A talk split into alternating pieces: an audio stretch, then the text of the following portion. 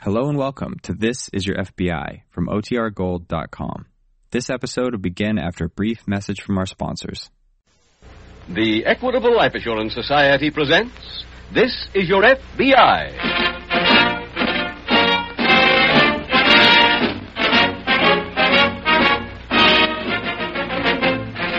This is Your FBI, the official broadcast from the files of the Federal Bureau of Investigation. Presented transcribed as a public service by the Equitable Life Assurance Society of the United States and the Equitable Society's representative in your community.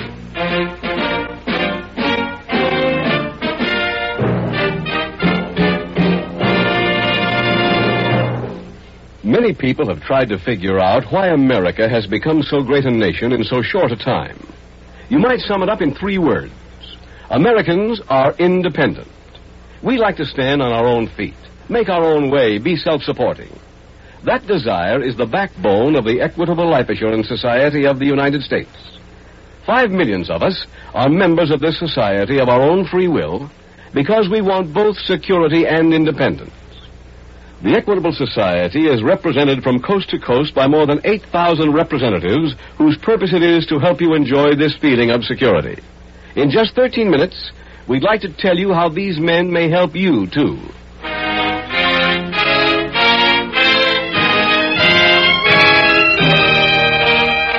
Tonight, the subject of our FBI file Interstate Theft. It's titled The Fastball Frame Up.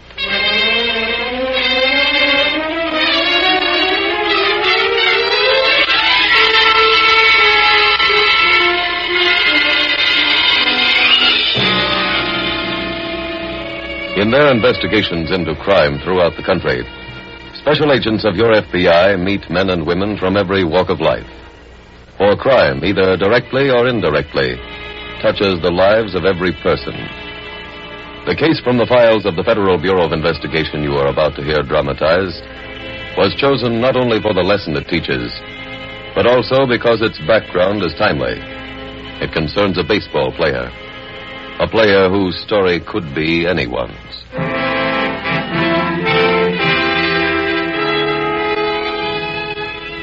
Tonight's file opens in a small southwestern city. A few hundred fans are sitting in a dilapidated wooden grandstand watching the local semi pro team warm up. The manager of the team, a leather faced man in his middle 30s, wearing a faded uniform a few sizes too small, finishes hitting fungos to the outfield and is walking back to the bench. Scotty! You, Scotty! Huh? Over here. Hey, turkey neck. How are you? Never mind that turkey neck. You're not talking to the new chief scout, For who? the Sox. Uh, you couldn't find a ball player in Yankee Stadium. hey, you look great, you Steve. too, Scotty. You too. Hey, I read where the Sox look pretty good. Yeah, we can use a little more pitching. Huh, Who can't? Hey, Rube, go warm up Miller. Go. Got anybody worth looking at? Nah. These guys are a bunch of plumbers. You wouldn't count an old room, would you? Well, look at them. They all got two left feet. Yeah, well, how come you're in first place? Now, Steve, you know about semi-pro ball. One good pitcher can carry you. You got one? Well, I got a left-hander named Miller. He throws pretty hard. Yeah. Any control? Yeah, and good junk. But forget about him. Why? He don't want to go up. I told him I could get him a job in organized ball, but he brushed it off. Yeah, What does he drag down? 25 a game when he pitches. That's twice a week. Uh, you don't have to be crazy if you're a left-hander, but I guess it helps. come on, come on, little pepper out there. Hey, hey, hey, that guy throwing behind first base. Oh, that's Miller. He flips his glove hand just like the guy we had last year, a guy named Rocky Brown. He won 12 for us up to July and disappeared. Call him over, will you, Scotty? Sure. But it won't do you any good. Hey, Miller! Miller, come on over. Come on, come on, come on, hurry up. How's he handle? Oh, easy. No trouble at all. Hey, he's got a game leg. No, he's working with a blister on his foot. Down here, it's play or no pay. Mike, his name's not Miller. What? You want me, Scotty? Hello, Rocky. My name's Lewis Miller. You ever seen me before? Can't say as I did. You ever hear of a guy named Rocky Brown? Hmm, Don't think so. Hmm. I guess I must have made a mistake, Miller. I'm sorry. Uh, Steve's a scout. He thinks he might be interested in you. Thanks, but I like it fine right here. I might get you a good bonus for signing. No thanks. Uh, Scotty, my arm's cooling off. Okay. Start throwing again. Right. Lock him up there, will you?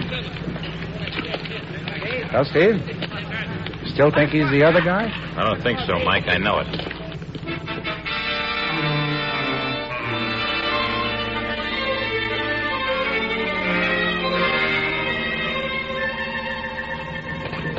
All right, all right. Come on, take two.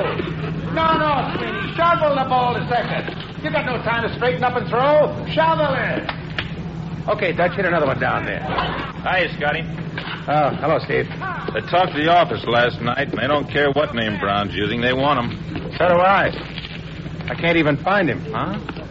He took off. Well, where? I wish I knew. Dutch over there was his roomie. When he got back to boarding house last night, the kid was packing. What's that throw? Will you shove it like I told you? Hey, did you say anything about where he was going? No, he told Dutch he had to leave because somebody recognized him. I wonder what he's running away from. Dutch filled me in on that, too. The FBI's looking for him. What? He told Dutch about getting mixed up in something back east, having to leave town quick. Did you say what kind of deal this was? No, but Dutch thinks he remembers something about July the 3rd. That's the night Rocky jumped our club. Well, we both blew a picture. Yeah. Well, if you hear anything, Scotty, call me collect.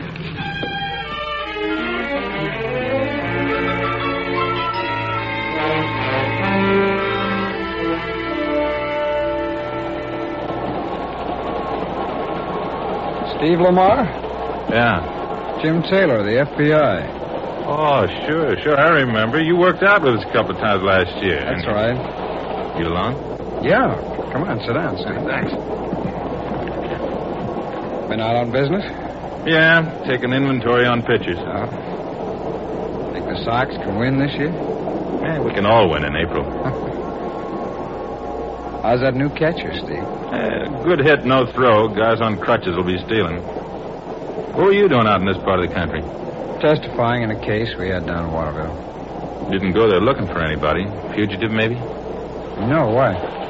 Well, I heard about somebody you're looking for. Do you remember a pitcher we had last year named Rocky Brown? Yeah. Yeah, I saw him pitch his no-hitter on July 3rd. Mm-hmm. Well, and you probably remember he disappeared that night. Yeah. Well, I ran into him pitching for a semi-pro club in Waterville. I spoke to him, and last night he disappeared again. How's he connected with the fugitive? He is a fugitive. What?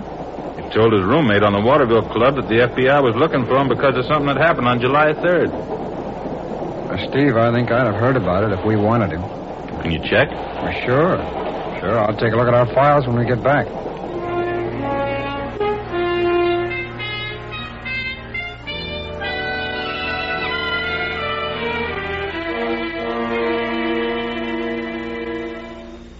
Jim, here's that roster you wanted from last July 3rd. Well, thanks, Ken.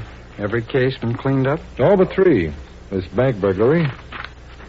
Somebody broke into the bank through the skylight at 9.15 p.m. Well, that couldn't have been Brown. I saw him pitch that night. Well, there's the armed robbery of the movie theater. How'd we get in on that one? Mm, the cashier was shot, and the bullet matched one in our unidentified ammunition file. Mm-hmm. Same gun was used in a robbery in Montana last March 20th. 20th. Well, that's Brown out of that job, too, last March 20th. He was in training camp with the Sox. Well, the only other unsolved case is this one. That's right. A hit and run accident involving a reckless driver and a car stolen back east. Huh? A witness reported it to the police and gave them the license number. They called us. The number was in our files. You review the case? Yeah. Let's see. The witness saw the driver get out and examine the victim. Then he got back into his car and drove off. This witness, could he describe the driver? Vaguely. Tall, wore dark clothes. How about physical evidence? Now, let's see. Paint chips found on the victim's clothes, broken headlight glass, and a chromium cigarette case. The Mm-hmm. case belonged to the victim? I don't think so. The prints didn't match his, and neither did the initials engraved on it. You got the initials of it? Uh, yeah, RB. That could be Brown. Where are those prints now, Ken? We've got photographs of them in the file. Well, I better get a set. Washington couldn't make an ident off them. Well, if Steve Lamar can get me a set of Rocky Browns, we may be able to make that ident this afternoon. Thank you.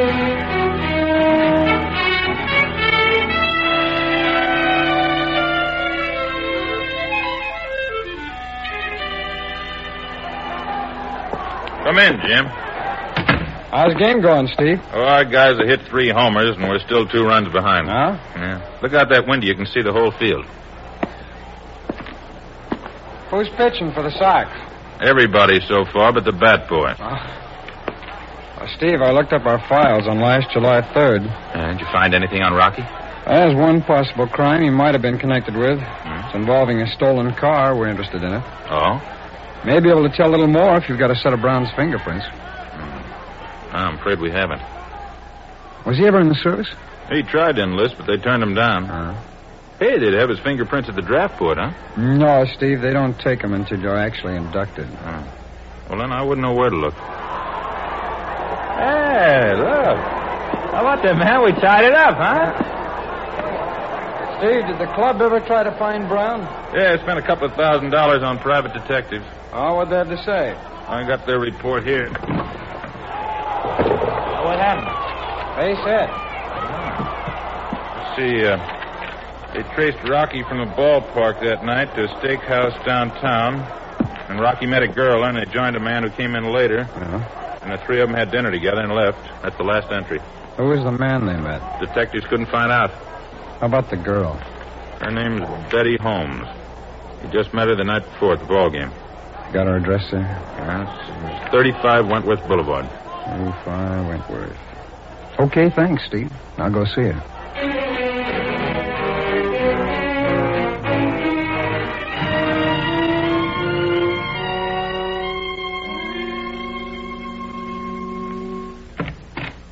I'd like to speak to Miss Betty Holmes, please. That's me. I'm Special Agent Taylor of the FBI. Here are my credentials. Oh, I'd like to ask you a few questions, if I may. okay. You know a baseball player named Rocky Brown? Yeah. I understand you had dinner with him last uh, July 3rd. Well, I went out with him once, but I don't know what night it was. Are you going to ask a lot of questions? Really don't know yet. Well, you better come in then. Thanks. I don't want to stand any more than I have to. I work at the Mayfair, and every time they have a sale, I wind up with no feet. You can sit there. Thanks. Miss Holmes, can you remember the evening you spent with Rocky Brown? Sure. Where'd you go? To some steak place. I remember it was this other fellow's birthday, This uh, other fellow, who was he? a friend of Rocky's. We met him at the restaurant. What was his name? I don't know. Is he a ball player? No, he was a little fat, so. Where'd you go after dinner? We drove Rocky's friend home. And then? Rocky took me home. Whose car was Rocky driving? Yes, I guess. He said he only had it a couple of days. On the way home, do you recall hitting anything? No. I don't remember things good, but I remember that. Why do you ask? Well, there's a possibility Brown was involved in a hit and run accident on that night. Maybe on his way home, but not while he was with me. What time was the accident? Just after midnight. Well, you see, it's like I said. It must have been after he left me because I got home at 25 after 11. How do you remember so exactly? I looked at my watch. It keeps perfect time. What was so important about the time? Nothing. And you just said you don't have a very good memory, yet you looked at your watch once, and now almost a year later you remember what time it was. Well, I. The story you told me, is it the truth? uh, Look, I don't want to get anybody into trouble. Miss Holmes, a man was killed that night on the bridge. If you know the driver of the car that hit him, it's your duty to tell me. Do you know? Yes? Who was it? Rocky Brown.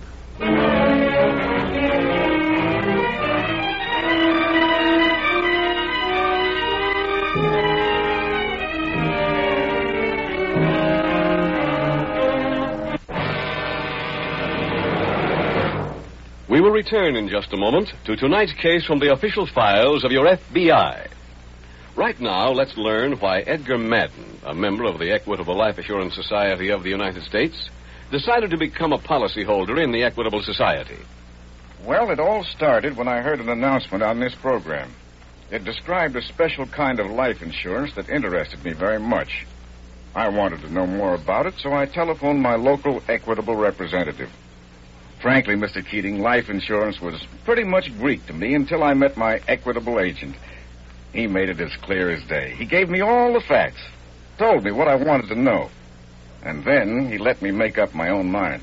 Well, that's what you can expect from Equitable men, Mr. Madden. They are, first of all, insurance men. They're trained to give you the facts, to present you the kind of policy that suits your needs and fits your present income, then leave it up to you to make up your mind. That way, they know you'll be satisfied. Well, I am satisfied. I like to do business with a man that knows his business. Well, that's certainly true of equitable representatives. They're all specially trained and take special courses that equip them with a detailed knowledge of all forms of life insurance protection. Backing them up is the Equitable Home Office staff of specialists actuaries, economists, technicians, all at your service. And that's the kind of service offered to every member and prospective member. To all our listeners, may I say, you owe it to yourself and your family to have the right kind of insurance protection. If you want to know how to enjoy this kind of future security and peace of mind, ask the man who knows best how to help you without any obligation to you. Consult your local telephone directory for the number of your local Equitable representative. Or write the Equitable Society, care of this station. That's E Q U I T A B L E. The Equitable Life Assurance Society of the United States.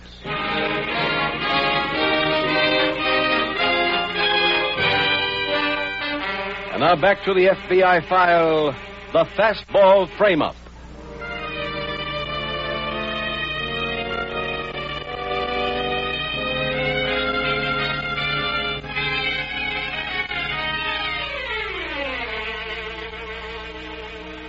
Flight from possible punishment is a natural human reaction. No normal person, whether he be child or adult, enjoys paying a penalty for breaking a code.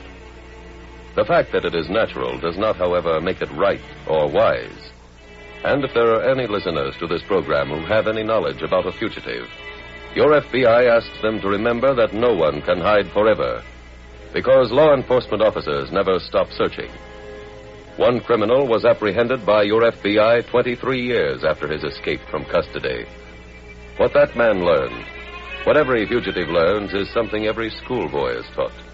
The truth will out.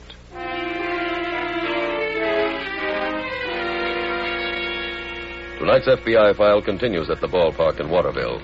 Agent Taylor has just introduced himself and is standing behind the wire backstop with manager Mike Scott during batting practice. Have you heard from Brown? Not a word. Have any of your ball players? Careful what you call them.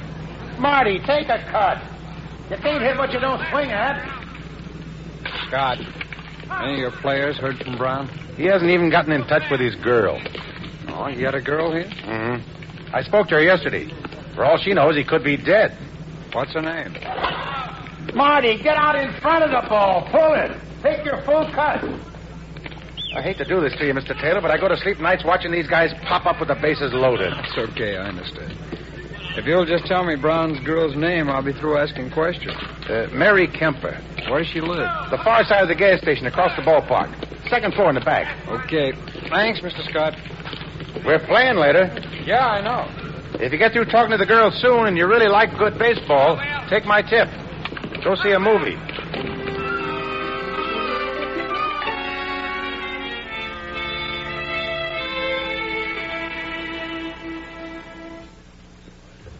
Please, sit down, Mr. Taylor. Thanks.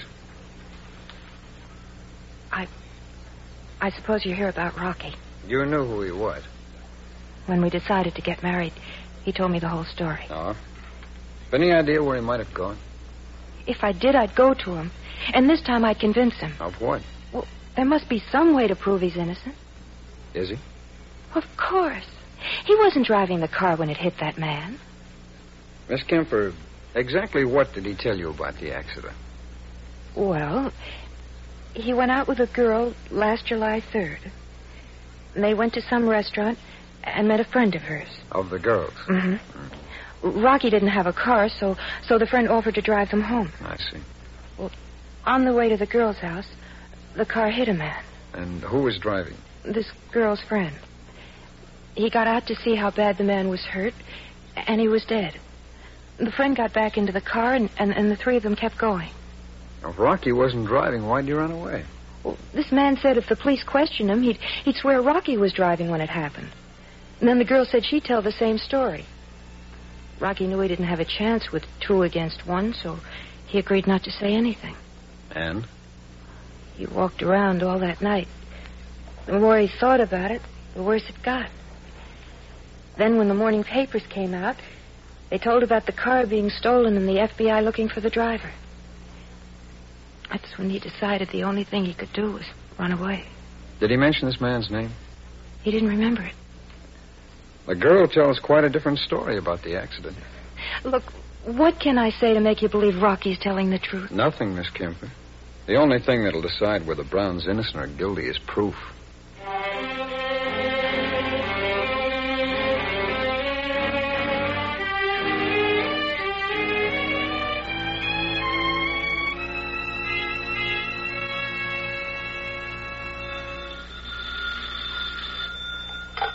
Agent Ramsey. Ken, this is Jim. I've just seen Rocky Brown's girl. She claims he's innocent. He claims the same thing. What? Brown walked in here about 15 minutes ago and surrendered. You say what made him do it after all this time? He thinks there's some way we can prove he wasn't driving the car. How about the fingerprints on that cigarette case? Well, we just took a set of Brown's prints. I looked at them, wasn't sure whether they matched the ones in the case, so I sent the whole thing to the lab. Where's Brown now, Ken? Here at the office. Now, if I can get on the next plane, I'll see you tonight.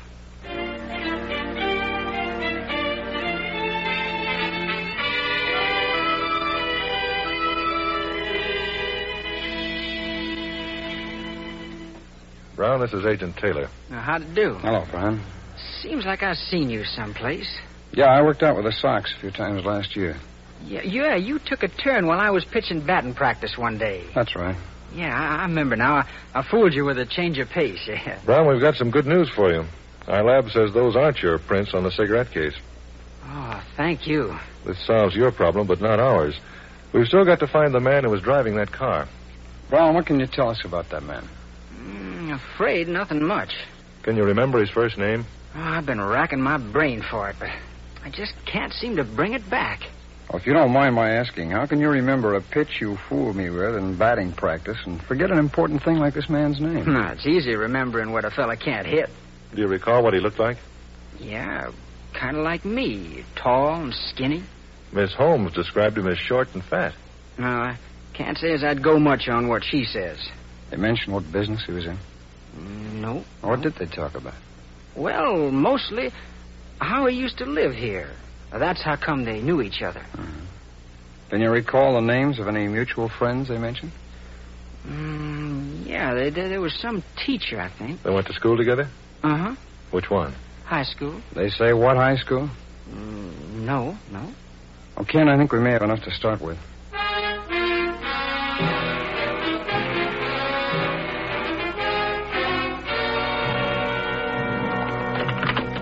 Ken, there's no school listed on Miss Holmes' employment record. I didn't want to ask her. No, where to now? Let's check high schools near the girl's house. Calling car 42. This is car 42. The Board of Education called. A Miss Elizabeth Holmes graduated from Central High School in 1945. Thank you. Ken, let's head for Central High. Rocky, we've got a picture here of the high school class that Miss Holmes graduated with. Like to have you take a look at it. Glad to. Here. Is that him? Yep. All right, Ken, let's try and find out who he is.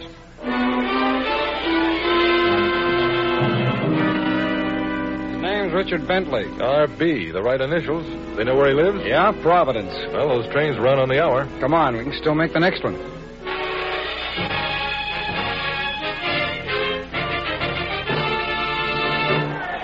All right, Rocky, get that ball in there, boy. Don't block him. Come on, Rock, get that third out. Come on, boy, one more out for the old ball game. Let's go. Hi. Oh, hi, Steve. Rocky's one out away from a win. Yeah, I know. Still like to see him get this one. Well, he's tired. He's not used to going nine heats against this kind of club. Oh, no, Rock. Oh, he walked him. That's the tie and run sitting there on that base. Yeah, here comes Frank out of the dugout. Don't yank him, Frank. Let him finish. No, I, I think he just wants to give Rocky a breather. I sure hope so. Hey, how'd you find that other guy? How much did Rocky fill you in on? Well, up to where he picked the guy out on that picture. Well, once Rocky identified the man's picture, we went to the school, got his name from a teacher who remembered him and knew that he'd moved to Providence. Hey, he's leaving Rocky in. Must have been pretty surprised when you walked in, huh? We didn't go to see him right away. No, why not? Well, we wanted some proof, Steve, so we checked the real estate records. Found Bentley owned a farm out in the suburbs. Well, what'd that prove? We went out there and found that stolen car in the barn. We followed him into a cafeteria one day and got the drinking glass he used. Sent it on to the FBI lab. Come on, Rocky, get in there, boy. That's one, Rock, on board. Come on. Pour it in, Rocky. Come on. Hey, Taylor, drop that other shoe. What? The last you told me you sent that stuff to your lab. Oh. Well, his fingerprints matched the ones on that cigarette case. That's two. One to go, Rocky. One to go. That definitely placed Bentley at the accident. Oh, come on, Rock. Let's go. Guess that's all the proof you needed, huh? Yeah. When we showed him the lab reports, why he signed a full confession. That a boy, Rocky. Oh, what a boy, Rock. What a ball game, huh, Steve? Yeah, it was. Rocky got credit for the win, but you two get an assist.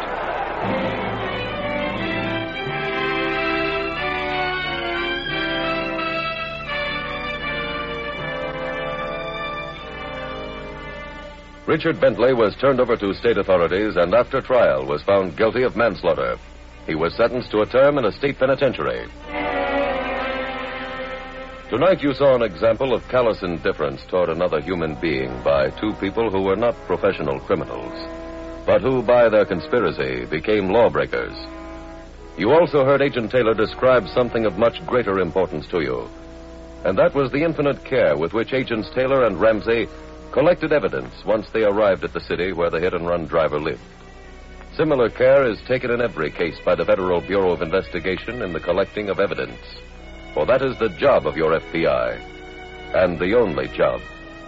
Your FBI operates exclusively as a fact finding agency. It does not find any person innocent or guilty. It does not convict or acquit. It merely collects the available facts and allows justice to take its natural course, as it did in this case, as it always does.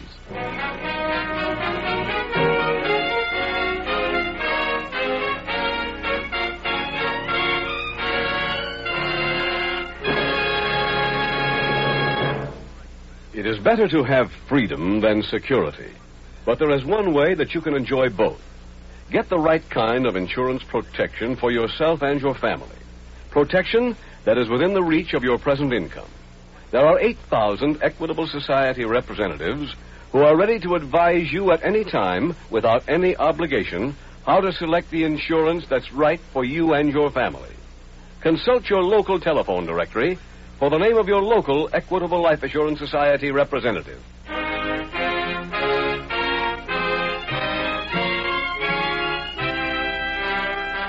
Next week, we will dramatize another case from the files of the Federal Bureau of Investigation.